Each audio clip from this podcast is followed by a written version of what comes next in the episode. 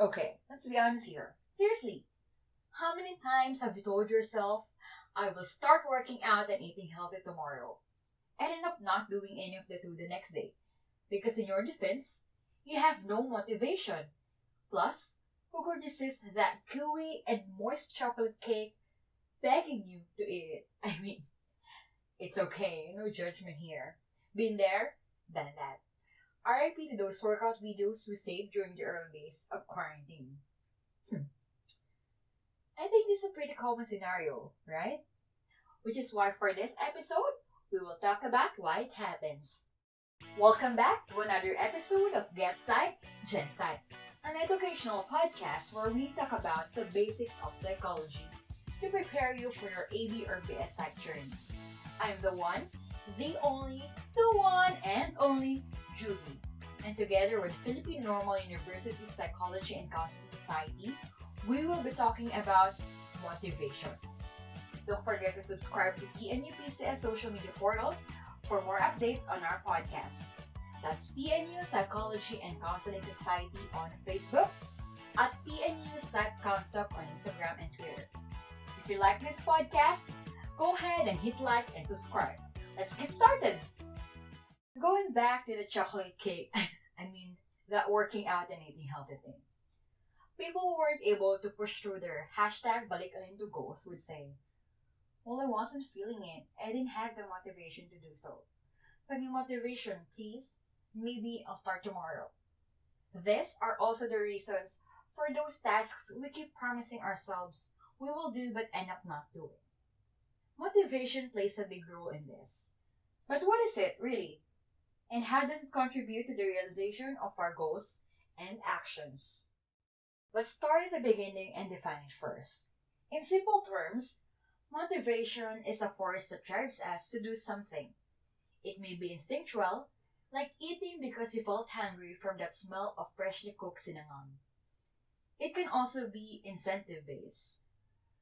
I'm sure we all remember forcing ourselves to sleep in the afternoon, back when we were kids in exchange for playtime, merienda, or whatever our parents promised us. For me, that turon was a game changer. Seriously, I better stop talking about foods if I want to achieve mabalik aling the goals because hello, new year, new me. Okay, I'll be serious now. So, motivation is a popular topic in psychology. In fact, there are a lot of researches conducted about this. But for this episode, we will focus on the basics, on the foundation theories first. Psychologists have six views regarding motivation. Let's start with the evolutionary perspective. I have already mentioned instinct before. Instinct is derived from our biological makeup. All thanks to our biology, we have these innate tendencies that we do not need to learn. Perhaps this is more apparent in babies. I mean, ever wonder how they know to suckle on mother's breast right after they were born? No one could possibly teach them that. Unless babies have their own seminars about being a baby inside the womb. Hmm.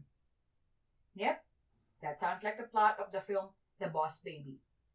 Anyway, this action is because of our instincts as human beings to seek food and nourishment. They exist to help us survive. But of course, we recognize that we are not just pure instincts. We act and behave not only because of this. We each have unique experiences that may or may not push us to act on these urges. With this, we go now to the second theory that focuses on drive reduction by Clark Hull. He stated that motivations, come from our drive to reduce our needs. Drive is a state of tension caused by our biological needs. Our main goal is to reduce this. When we feel hungry, we experience a state of tension. We then do something to remove this by eating. So, feeling hungry is the drive, and eating is a drive reduction behavior. In addition to reducing our needs, we are also motivated by incentives. These are either positive or negative stimuli that entice us or stop us. Remember doing something because you want to achieve a reward? What about not doing it to avoid punishment? Well, the idea behind this is based on the incentive theory of motivation. It can either be extrinsic or intrinsic. Extrinsic motivation is when we do something because we want to earn a reward or avoid punishment. Some people work out to earn a reward to achieve their goals. These goals may be achieving an ideal weight or getting that bikini body. While some work out for the sake of it because they enjoy doing so. This is what intrinsic motivation is. Now, most would say intrinsic motivation's effects are long lasting, but that does not mean extrinsic motivation is not effective. Extrinsic incentives are particularly helpful to complete a task that we find unpleasant. Remember that sleeping in the afternoon example? We found naps unpleasant when we were younger, and we endured it because of a promised thing after. Hmm. That just made me want to go back in time, back when our only concern for the day was how we can force ourselves to sleep. Okay, okay, things are getting sappy here. But seriously, what we wouldn't give now for those refreshing naps, right? Anyway, what about sacrificing sleep even if you feel sleepy already? This is where our third theory, the theory of optimal arousal, comes. According to this, we are motivated to achieve that balance between stimulation and relaxation. The goal is to get that optimal level of arousal. This is closely related to the drive reduction theory. But instead of reducing drives, we seek that just right balance.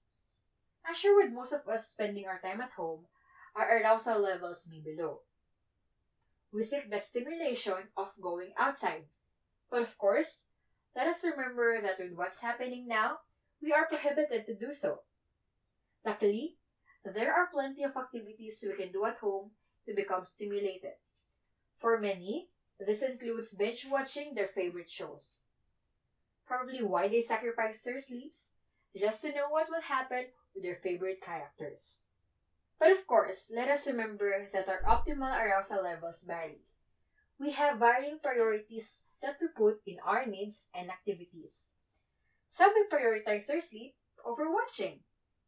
And speaking of priorities, let's now proceed with perhaps the most famous theory of motivation. I'm sure you're familiar with Abraham Maslow's hierarchy of needs. This is the humanistic theory of motivation based on the idea that we perform various actions to achieve certain needs. These needs are illustrated in a pyramid with different levels. While there are debates concerning the top needs, most psychologists tend to agree that we have three big motivators. These are sex, hunger, and the need to belong.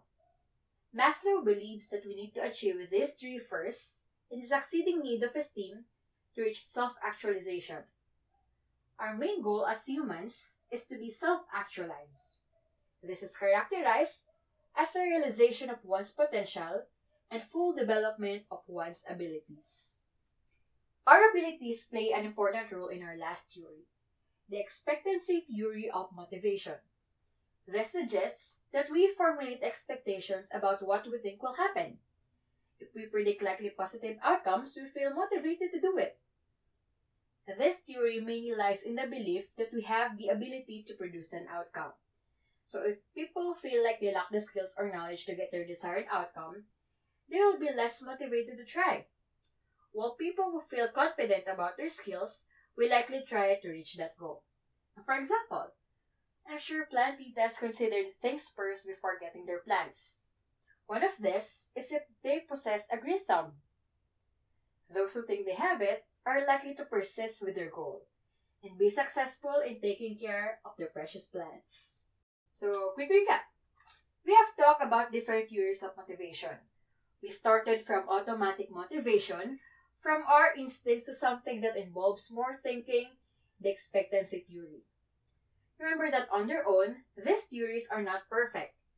Each has its own strengths and weaknesses. But when taken together, they help us understand what pushes us to do something. So next time you feel like giving up on a project or an activity, evaluate your motivation. Reflect on your motives and goals. From there, decide whether what you're doing is still worth continuing or it's best to stop already. After all, there are still a lot of other things and activities we can spend our efforts and times on. Again, this has been the one, the only, the one and only Juby, your psych buddy for this episode. For more updates on Get Psych Gen Psych, remember to follow PNU Psychology and Counseling Society on our social media portals. That's PNU Psychology and Counseling Society on Facebook, at PNU Psych Concept on Instagram and Twitter. If you like this podcast and haven't hit like and subscribe, it's never too late to do so. And always remember that your feelings are valid. You have every right to feel whatever you feel.